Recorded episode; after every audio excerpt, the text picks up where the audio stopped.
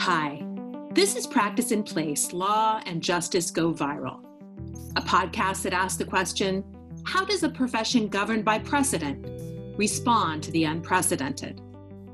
Practice in Place investigates how the practice of law and the administration of justice have adapted under the abrupt constraints of the COVID 19 era, how that has affected how and whether we achieve justice, and how those changes and that experience might or should change the practice, the profession, and its procedures forever.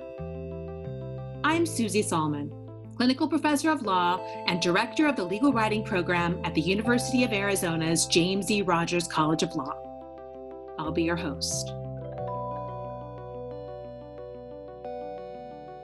So, when I was a kid, I used to have this recurring dream that I had been arrested and I was in jail. Sometimes I had committed the crime of which I was accused, and sometimes I hadn't, or, or maybe I couldn't remember if I had. But anyway, that wasn't the point of the dream. The dream was about the helpless horror of finding myself behind bars. Now imagine that you've been arrested for loitering or drug possession or petty theft. You're sitting in a cell, sharing close quarters constantly with several other people new people coming in and out constantly, strangers. You're all breathing the same air and touching the same surfaces. And oh, hey, awesome. That guy over there in the corner is hacking up a lung and just spat on the floor. There are no windows to open because, you know, jail, and the air is heavy and unmoving. You're all using the same toilet, the same sink. You can't really wash your hands. It goes without saying there's no hand sanitizer that contains alcohol, and they don't allow that in this place. You have no money, you can't get money. I mean, that's how you got here in the first place, trying to get money, so you can't pay bail. Oh, and they did give you a lawyer, a public defender, but she hasn't been able to visit you because there's this virus, this highly contagious virus going around, and it's killing people.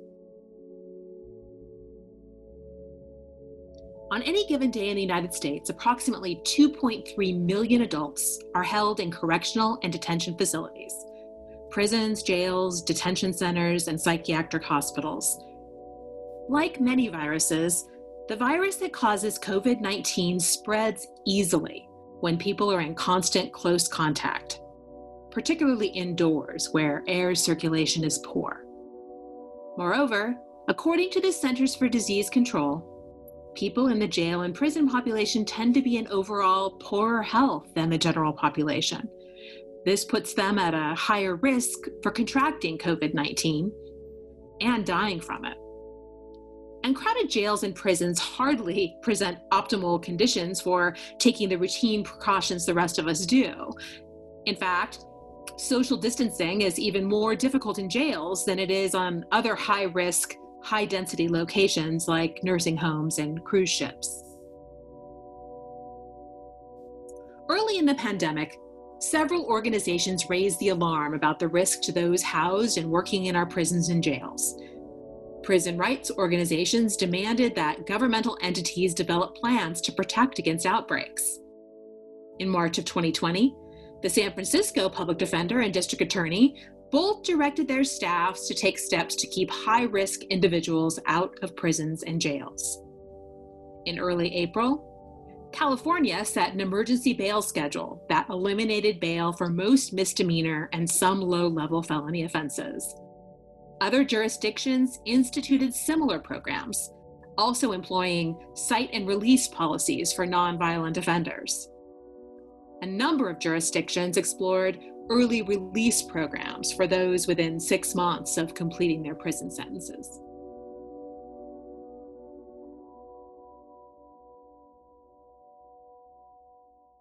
As we've discussed in previous episodes, to the extent that US courts were conducting business during the height of the shelter in place orders, that business was largely taking place on the criminal side.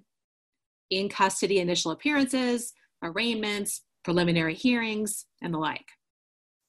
Even in criminal courts, though, many matters were continued indefinitely.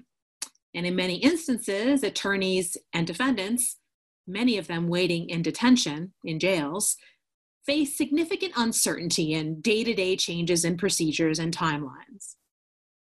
In this episode, I talked to Nate Wade, an attorney with the Pima County Public Defender's Office, about what it's like to be a public defender during the pandemic and specifically how public defenders and county attorneys reached across the aisle to work together and try to address some of the risk to those in Pima County's jails. At the beginning of our conversation, Nate walked me through some of the uncertainty, confusion, and fear at the beginning of the crisis and how those in public defense services responded. Here's Nate. Um, and you had so many different actors involved in the situation. You know, you had the jail making decisions um, on what visitation was going to look like. Um, were we going to be able to do video visits? Um, did they have capacity um, to do quarantines? Um, we had clients who were literally calling us terrified, um, you know, on what, you know, as to what was happening. nobody knew what was happening with the courts. So when our clients were calling and saying, am I having a hearing? I don't know. You know, it was kind of just this kind of mass confusion, um, and you know, it was kind of scary not not being able to tell your clients what's going to happen with their case. You know, are we going to be able to work towards resolving it? Um, you know, are they going to be okay?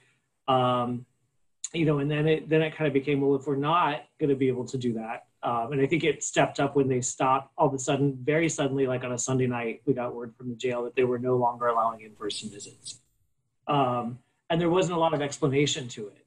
So you know, because everybody's just trying to figure out how to communicate, and not everybody communicates the same way. So we all get word that visitation stopped. The clients get word that they're not allowed to you know see their lawyers. So you know, then everybody's wondering: is there COVID in the jail? Um, and now, you know, trying to even touch base with our clients and let them know what little information we have, we can't do. Um, and so you're at your desk just hoping that you're there to take the call because if not, um, it's really hard to figure out how to get get in touch with them. Um, and that's kind of when we really, um, and I think you know with with Joel and, and the leaders Dean Brault um, and Joel Feinman kind of really rethought like the importance of releasing as many people who were there for nonviolent offenses, uh, you know that kind of thing because the A, the fear was spreading. Um, and a lot of times, B, we didn't know what was happening. So we would hear this new restriction at the jail. And of course, the first thing, you know, we're hearing that DOC's, ha- you know, getting it.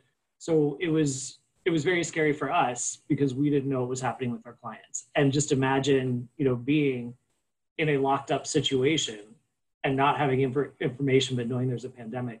Um, and, and if, and if one person even got it, you know the repercussions because you've got COs going in and out of the jail.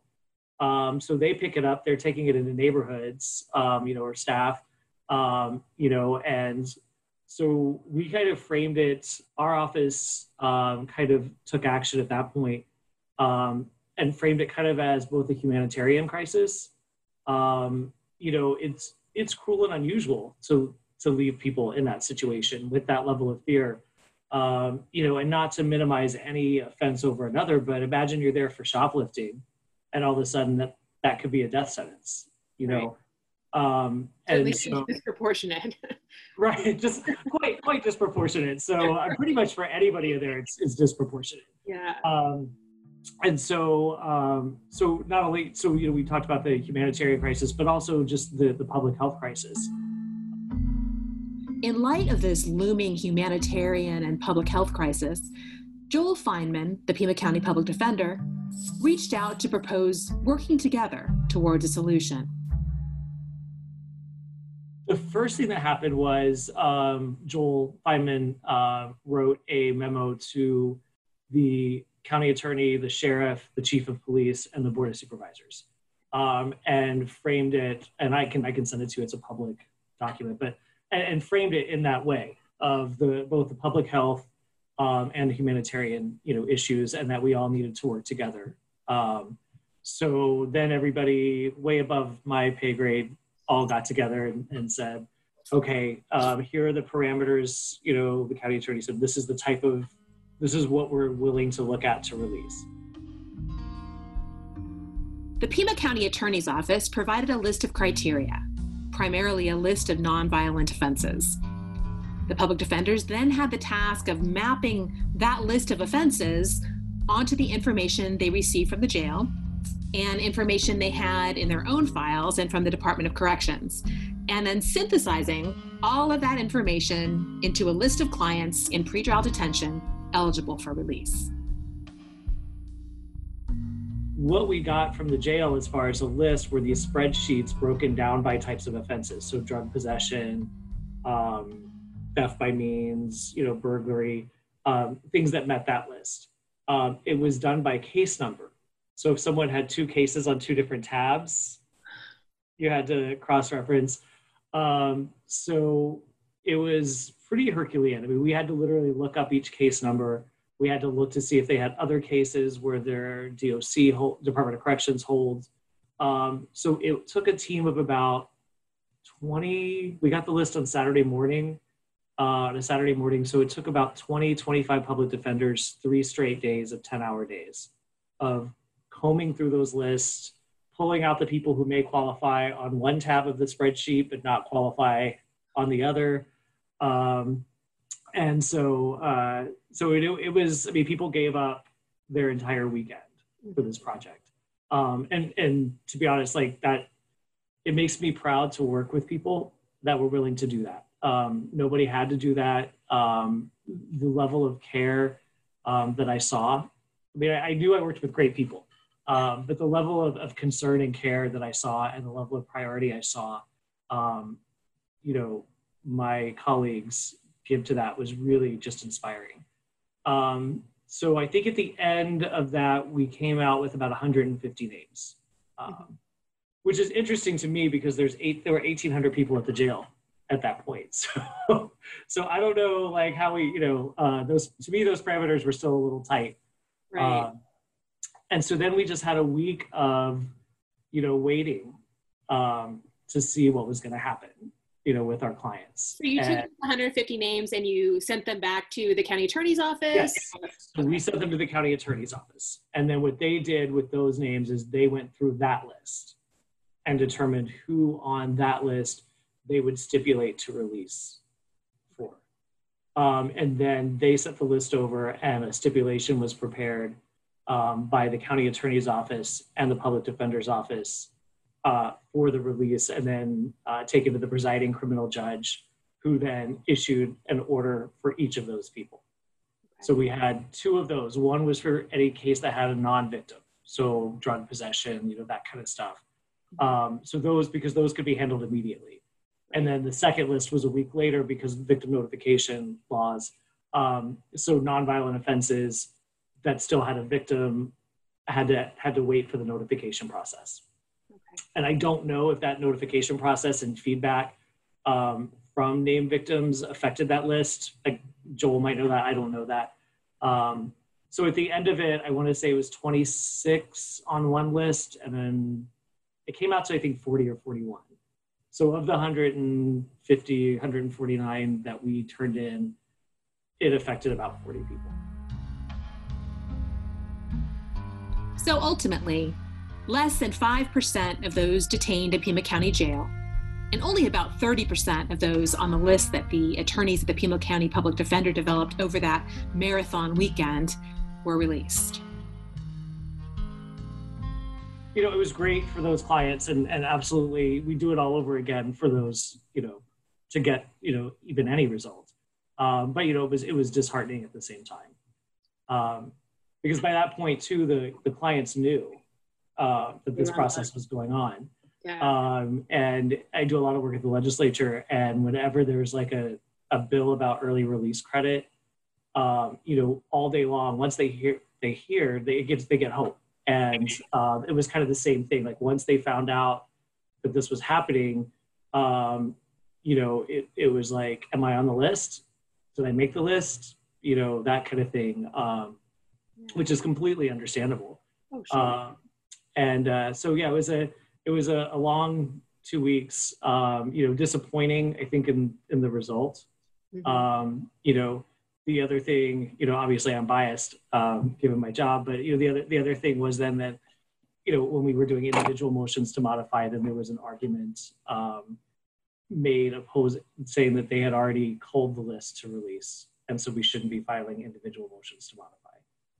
Um, so we would hear that at our, you know, we go into court to like argue for individual clients. They'd be like, "Oh, well, we already we already took care of everybody that should be released." So it was like, no, not so much. we could still do those motions. You know, we could still argue, you know, client by client. The jail population has declined, though, in large part because the Tucson Police Department has stopped arresting people for certain types of offenses, and so fewer people are entering the jail pipeline.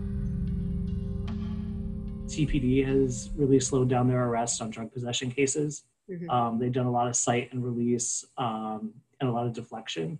Um, so we're seeing a lot less cases come in. So as people are getting put on probation, we're trying to speed that process up to for people with probation eligibility.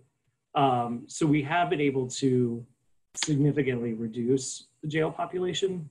Mhm. Um, you know, and you know, great minds can disagree as to whether we've done enough. but um, I, I still think we have work to do. For the clients who remain in detention, the exigencies of the pandemic seem to have created incentives to streamline processes in a way that may at least sometimes better serve the ends of justice and even be a little bit more humane. I will say that, um, you know, again, the leadership all around, I think, has done a pretty decent job. Um, I think the the communication between the agencies has gotten much better as we've developed better systems. Um, priority has been given to in custody cases. Uh, we have found ways to do um, changes of plea on probation available cases um, where we, del- we deliver the plea to the client, um, they sign it, we arrange a video visit to go through the plea with them, um, and then they appear uh, by video um, and we do the change of plea. Um, they're expediting the drug possession cases, non-victim cases. Most of those, they're waiving um, pre-sentence reports and probation reports. And so a lot of times you can get the change of plea and sentencing on the same date. Whereas before it's a 30 day process. And so we've done, a lot of that has happened. Um, and then you know, I've heard good and bad with the jail. I've I've heard that they've done a great job with the quarantine. My clients that get quarantined have said it's way nicer than the pod. So they're like, oh, haha, I'm still sick. You know, um, don't feel very good. Sometimes, though, communication failures cause understandable panic. But then they had an experience last week where um, the mat the mask that the, the jail had ordered didn't come in until last week and they didn't explain to the inmates why they were all of a sudden getting masks and instructed to not leave their cells without their masks. Um, we then panicked because we were getting out. Of But just imagine you're in the jail and Yeah. nobody says, "Hey, we this was a policy we've been trying to do for a month. It doesn't mean anything's changed, but this is what we've been planning to implement." And you just get handed a mask, and, and someone says, "Don't come out of your cell without a mask." yeah. Um, so rightfully, there was a huge kind of panic and uproar. We were all kind of fielding fielding calls. Um, so I just, you know, I can't imagine day to day being in there um, and not getting 100% of the story anytime a policy changes. I'm sure every time a policy changes, they're like, you know, am I at risk? Adding to the confusion for in custody defendants, hearings in the criminal courts can involve people appearing in a variety of mechanisms, from in person to video to telephone. This creates challenges for everyone, but it can be particularly disconcerting for clients sitting in jail without an attorney beside them. So we have one courtroom that can accommodate a video court. Um, it's the same courtroom they use for arraignments. Um, and so what's been happening is the the judges are doing afternoon court from about 2.30 to 5 every day. And a different judge rotates in and they cover changes of plea, motions to modify. You know, again, mostly um, almost all of it is is immediate things where you know the release of the defendant is is likely and, and imminent.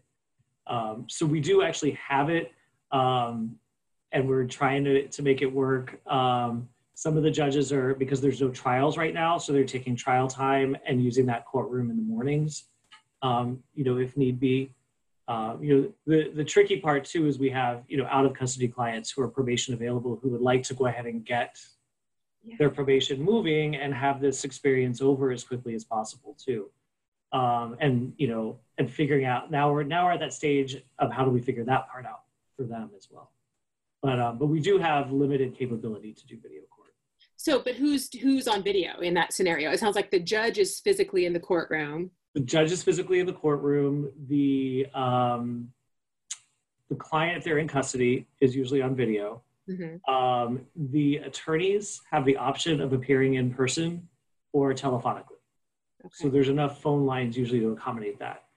So you Uh, could conceivably have a, a judge physically present in the courtroom, a client on video, and all the attorneys on the telephone. Yes. I mean, how does, that, how does that even work? um, not not well. I mean, we get through it. Um, so you know, my biggest concern is to make sure that the client understands that, that they know exactly what's happening. That's that's what I care about. Um, you know, so I covered yesterday, and I went in person, and um, and I did three video changes of plea, um, and I made sure that the client could see me on camera, um, you know, and know that somebody was there. Because I think the hardest part for them is if I'm telephonic, the courtroom might be able to hear me, but is it going to translate to, to video? Um, so as much as possible, I said, we've got a small team of attorneys that are going in and covering as much of that as possible. And I think the judges prefer to have the attorneys there. Oh yeah, I would imagine. Attorneys also have had to rely on video to meet with their in custody clients, which isn't always ideal. All the client visits are by video. Yeah. So, um, and that's been a challenge um, because there's only so much ba- so much bandwidth. So um, there may be video slots technically open, um, but if too much bandwidth is being used, um, so there are days where you know you have to may have to wait. Like I, I had a juvenile client who'd never been and was was being charged as an adult, and it took me two days to get a video visit, you know, with him. And all I could think is the 16 year old is in there terrified. Um, luckily, I was able to get a hold of his parents.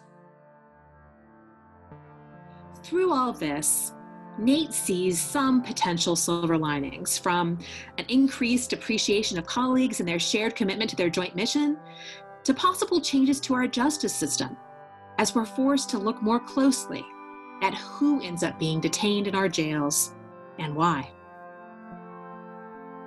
Within our office, it definitely enforced everything we already kind of knew, uh, but I think we all have a new appreciation for each other.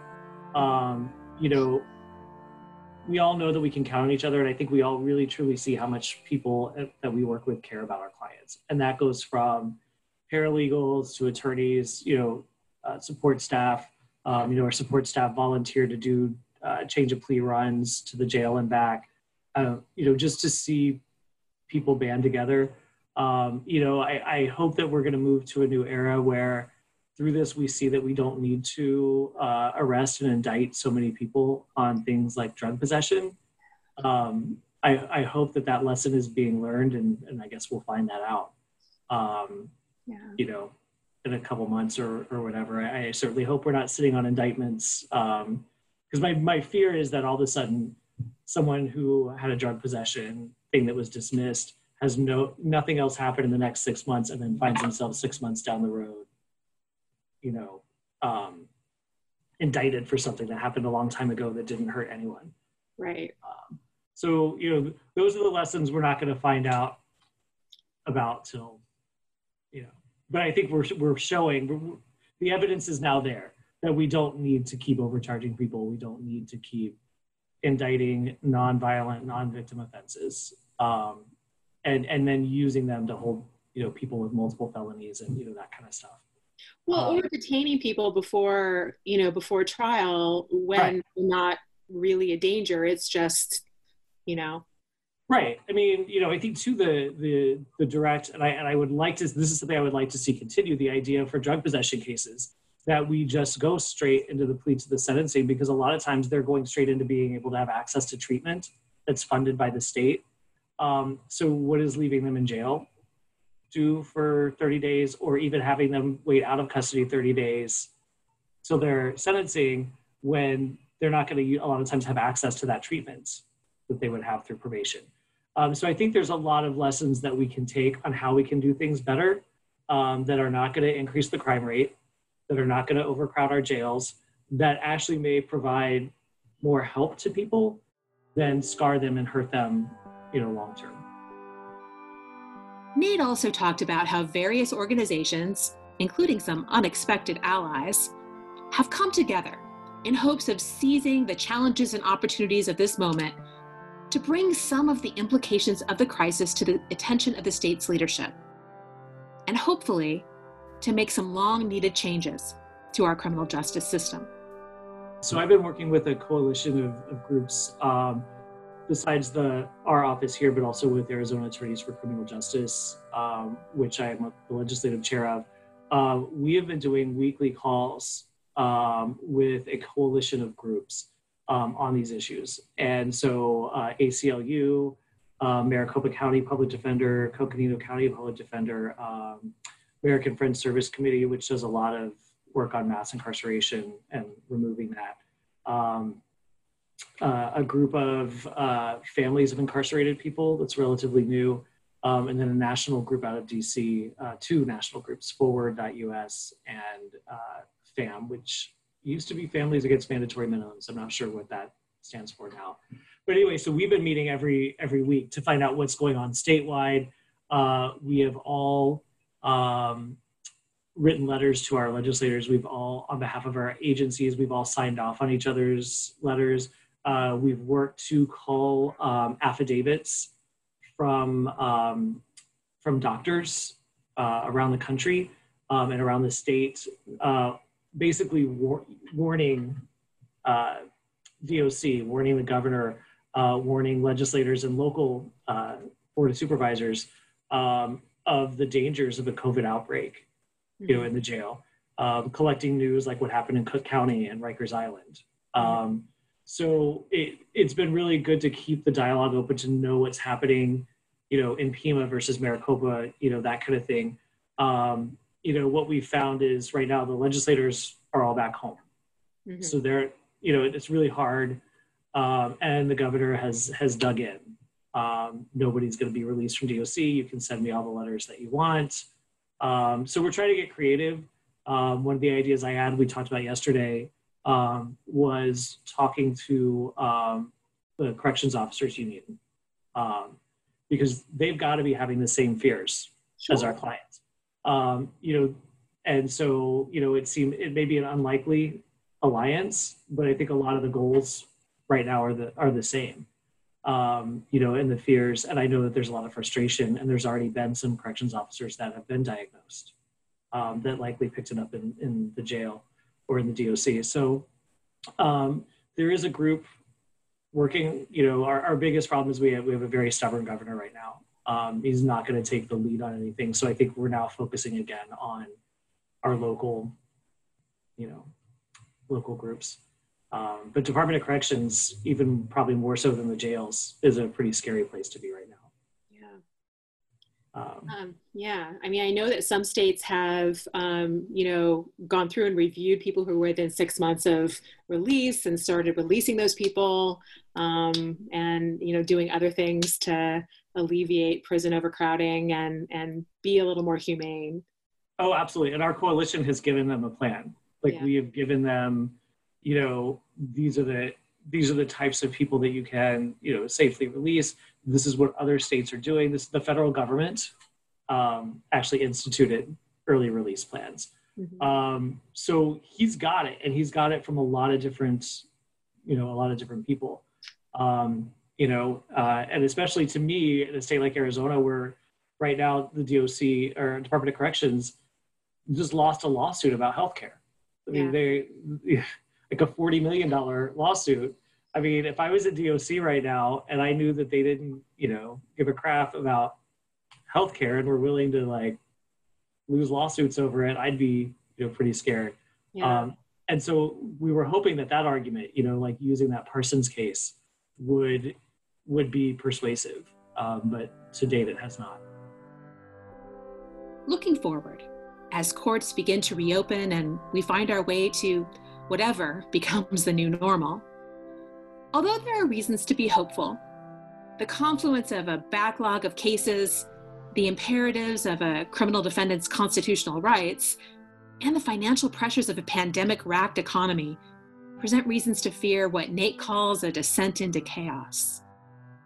One of the things that that we are worried about is, you know, we had relatively manageable caseloads before this started, um, and a lot of that's thanks to our, our leadership. Mm-hmm. Um, there's a concern that there's just going to be this floodgate opened of of cases that are going to become unmanageable. Um, you know, which is why I think things like furloughs or layoffs can be very dangerous. Mm-hmm. And you know, so I think that's something people worry about.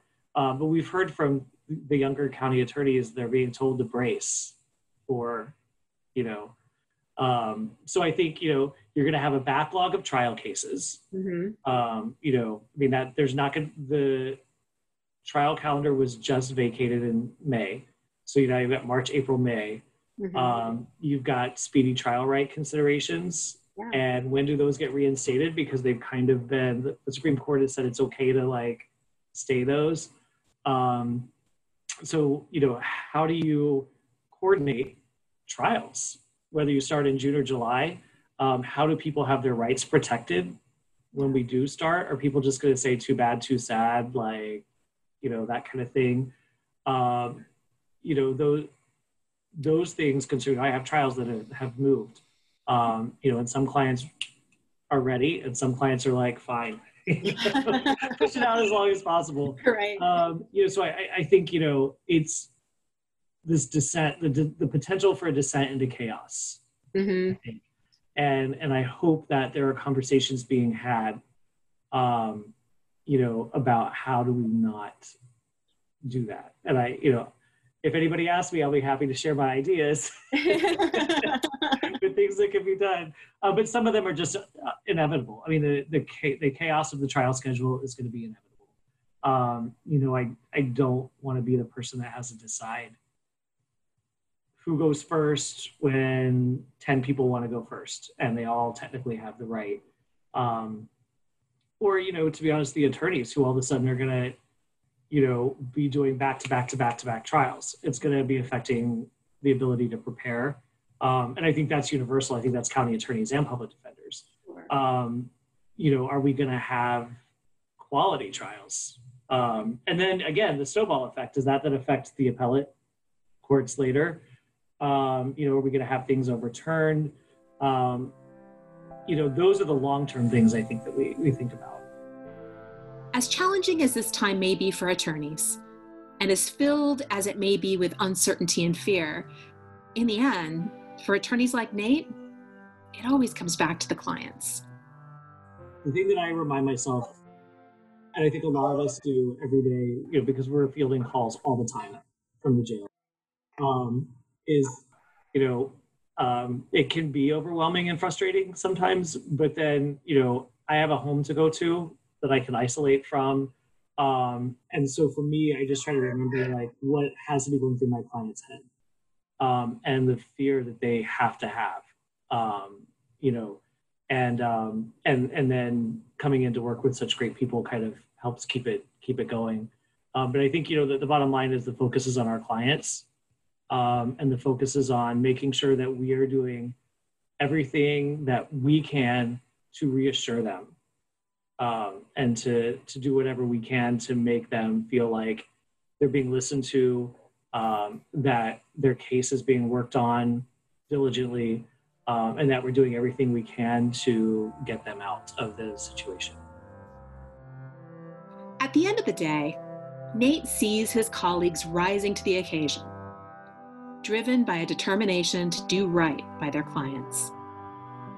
I will say, you know, significant steps have been been taken, and um, you know, I, I, you know, I can't say enough for the the courts and um, you know, and our attorneys who are, um, you know, we've got about 60, 65% telecommuting and about 35 of us in the office, but just the coordination of things that can be done um, from home people are taking on other people's workloads and then we can go in and cover hearings for their clients you know that kind of thing.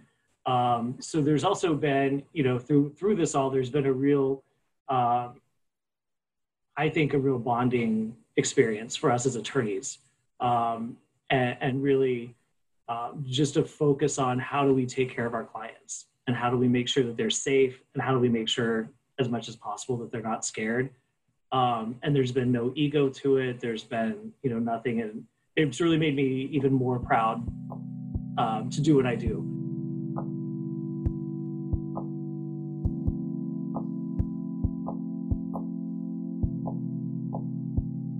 If the pandemic should cause us to re examine anything about our legal system, and particularly our criminal justice system, it should be our addiction to arrest and incarceration. Of the over 10 million arrests in this country each year, 95% are for non violent offenses. Meanwhile, jails and prisons are ideal incubators for infectious disease, particularly a virus like the one that causes COVID 19, with its longer incubation time and the prevalence of asymptomatic infection. We know the horror stories from Rikers Island and prisons and immigration detention centers across the country. But what about jails? Because of delays in testing and poor data gathering in general when it comes to this pandemic, who knows how many people unknowingly contracted the virus in jail and took it back into their communities? Who knows how many jail employees and police officers have been infected through arrests and detentions of nonviolent offenders arrests that were utterly unnecessary to protect public safety. I mean, you have a nonviolent offender on the one hand and a virulent virus that's devastating our economy and communities of color in particular on the other. How can the balance of risks be any clearer? And how can we not devote time and resources to finding viable alternatives? Shortly after I talked to Nate, Tucson newspapers reported that a correction worker in the Pima County Jail had tested positive for the virus that causes COVID 19. In June, after Arizona lifted its stay at home order in mid May, the state experienced a spike in COVID 19 cases, becoming one of the nation's hotspots for the virus. Also, since the time I talked to Nate, the death of George Floyd at the hands of Minneapolis police officers resulted in nationwide protests and renewed scrutiny, not just of policing in this country, but of the criminal justice system as a whole. Change seems not just imperative, but inevitable, though the nature and extent of that change remains to be seen. We'll be talking more about the criminal justice system and prisons in particular in future episodes.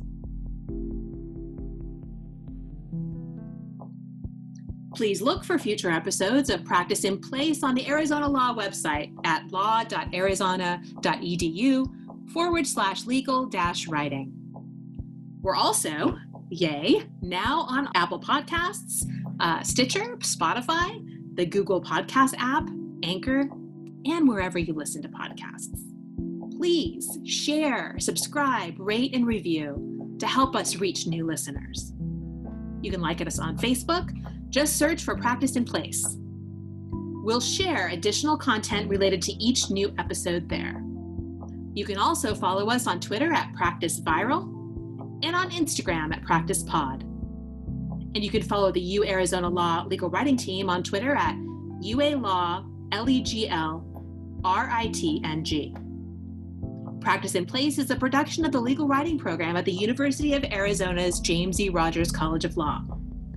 Special thanks to James Alvarez, our talented editor, whom we must credit for everything about this podcast that sounds polished or professional. We hope to continue providing a window into how the COVID 19 crisis has impacted our courts and the practice of law, and also sharing our insights into what the response to that crisis tells us about the past, present, and future of our courts and the legal profession. Until next time.